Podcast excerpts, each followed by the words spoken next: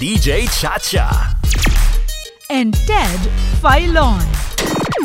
Sa Radyo 5. 92.3 News FM.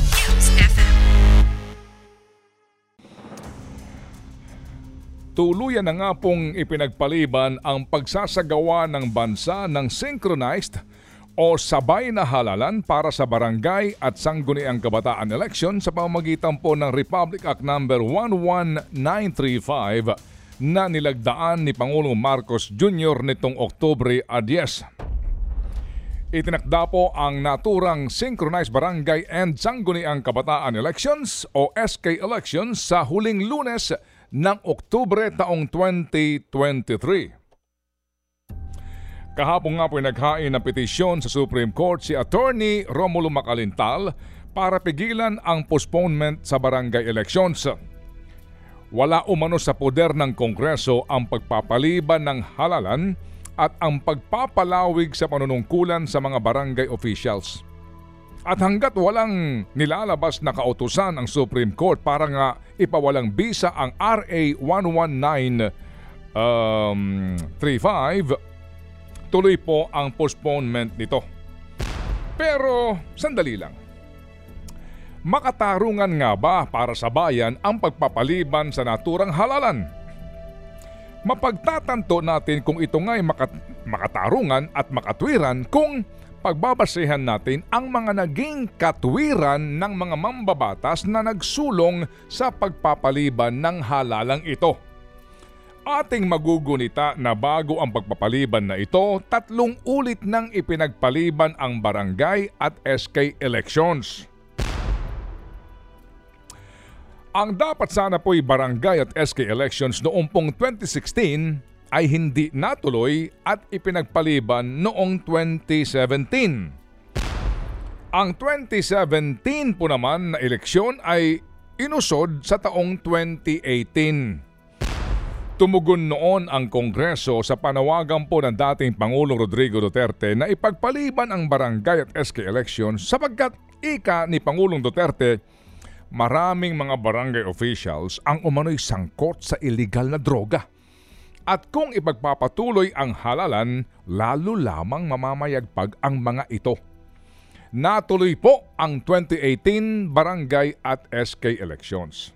Ngunit, ang dapat na sanay kasunod na halalan noong taong 2020 ay ipinagpaliban na naman ng Kongreso sa Desyembre 5 ngayong taon ng 2022. Ang pagpapaliban sa 2020 barangay at SK elections ay ginawa rin ng Kongreso sa pakiusap po naman ng dating Pangulong Duterte para umano bigyan naman ang mga opisyal ng barangay ng kahalal lamang umano noong 2018 ng panahon para tapusin ang kanilang mga programa at proyekto. At heto na nga tayo ngayon. Muling ipinagpaliban po ng kasalukuyang Kongreso ng 19th Congress of the Republic of the Philippines ang sanay halalan ngayong December 5, 2022.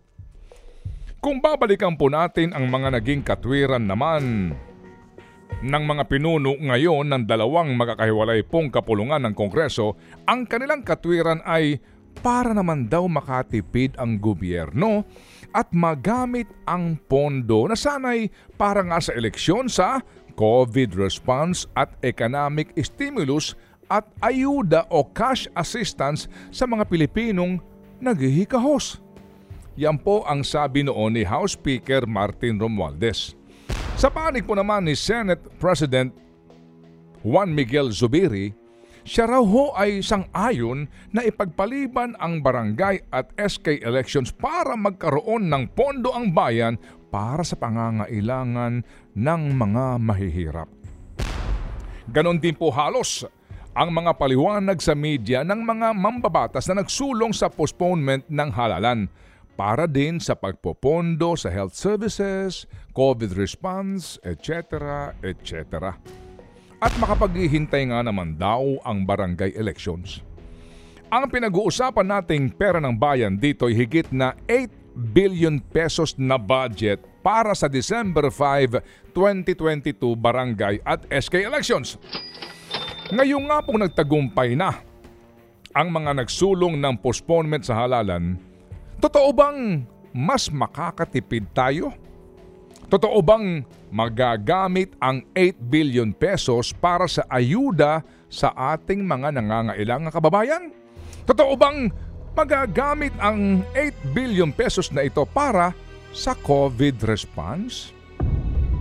Sa diretsahang tanong, totoo ba ang mga katwiran ng mga mambabatas na ito? Ang sagot, mm, hindi.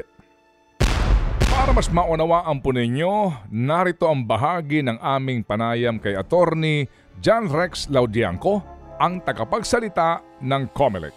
Ito po ay panayam noong Oktubre at 13. Okay, so itong budget na nakalaan sana for this election, dahil hindi siya magagamit, aabutin kayo ng katapusan ng taon, yung perang ito sa mapupunta.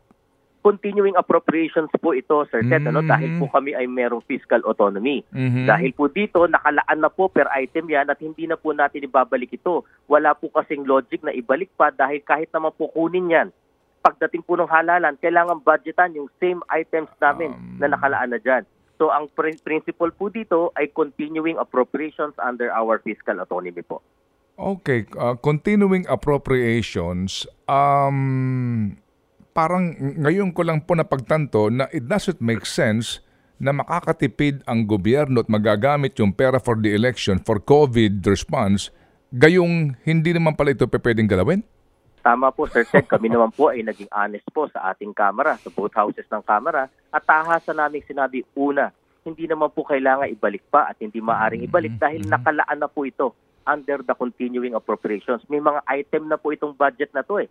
Kahit po kunin nila, ibabalik at ibabalik natin. Ikalawa po, doon sa punto na makakatipid, ipinakita po namin na Mhm. dadami ang ating populasyon, dadami ang registered voters, dadami ang pangangailangan hindi po talaga tayo makakatipid at mas lalong lalaki po ang gastos natin pag ipinagpaliban natin ang halalan. Mas maliwanag po ngayon ito, attorney, na ating pong talakayan. So, yung pong sinasabi yung dagdag ngayon na gastos, will that be proposed for the 2023 budget or you will just cross the bridge when you get there, ika nga? We will be ano na po proposing na po Sir Ted. Tamang-tama rin po dahil kahit naaprubahan na sa Kamara, sa Senado naman po ay gugulong pa lamang ang proseso. So Mhm. doon pa lamang po kami hihiling na po. Makakaasa po kayo na magpapauna na po kami dito. Mahirap po ang nahuli pagdating sa budget Sir Ted. Ayun, so meaning, uh, total ho naman, hindi pa nga ito buo, uh, tinatalakay pa ito, maaring ngayon pa lang, humingi na ho kayo para by next year, sigurado na yung appropriations, hindi na kayo, di ba, problema pa, no? Mm. Tama po Sir Ted. At yung Mhm. paglaki naman po ng populasyon ay galing mismo sa datos ng Philippine Statistics Authority. So may Mhm. empirical basis naman po talaga yung aming hinihingi. More or less, ngayon pa lang po, meron na kayong estimate, mga magkano ang hihingiin po ninyo? Based din po sa forecast po ng PSA sa ating dagdag ng mga butante at gastusin? Kung pagbibigyan po sana kami ng ating pamahalaan na bigyan dagdag yung honoraria ng ating uh, poll workers na dito po kasi ito Sir Ted ano yung tax Mhm. exemption sana Mm. hihiling po kami sana kami mabigyan ng 10 bilyon para po madagdagan na namin ng di hamak po at husto yung kanilang honoraria. Kung sakali man po talaga hindi kami pagbibigyan na dagdagan ito, mananatili po tayo sa old rate, pwede naman po kami humingi lamang ng humigit kumulang 6 hanggang 7 bilyong karagdagang piso po. That is over and above the 8 billion na na budget for this election? Tama po kayo. Batay po kasi sa projections po ng Philippine Statistics Authority, kung ngayon po ang ating voters po sa barangay ay 66 million, ang ating pong SK ay nasa 24 million. Pagdating po ng last quarter ng 2023, tayo po ay papalo na ng mahigit 70 million sa regular voters at almost 30 million sa barangay sa SK voters po. Ganong karami po, da, almost 700,000 na po ang ating poll workers na pasasahurin. Okay, so again to uh, to make it more ano ho no, uh, make it more uh, clear sa halip na makatipid mas lalaki ang gasto sa postponement na ito ng barangay at SK elections. Tama po at tapatan po namin yang binanggit sa Senado po at sa Kamara po. Nagkaroon nga naman po ng mga kaukulang hearing o pagdinig sa napaka-importanting isyong ito bago lumusot sa Kongreso ang panukalang postponement. Na iklaro mismo ng COMELEC ang mga implikasyon ng naturang postponement sa pambansang budget. Bakit pa rin isinulong ng mayorya ng mga mambabatas ang postponement ng barangay at SK elections?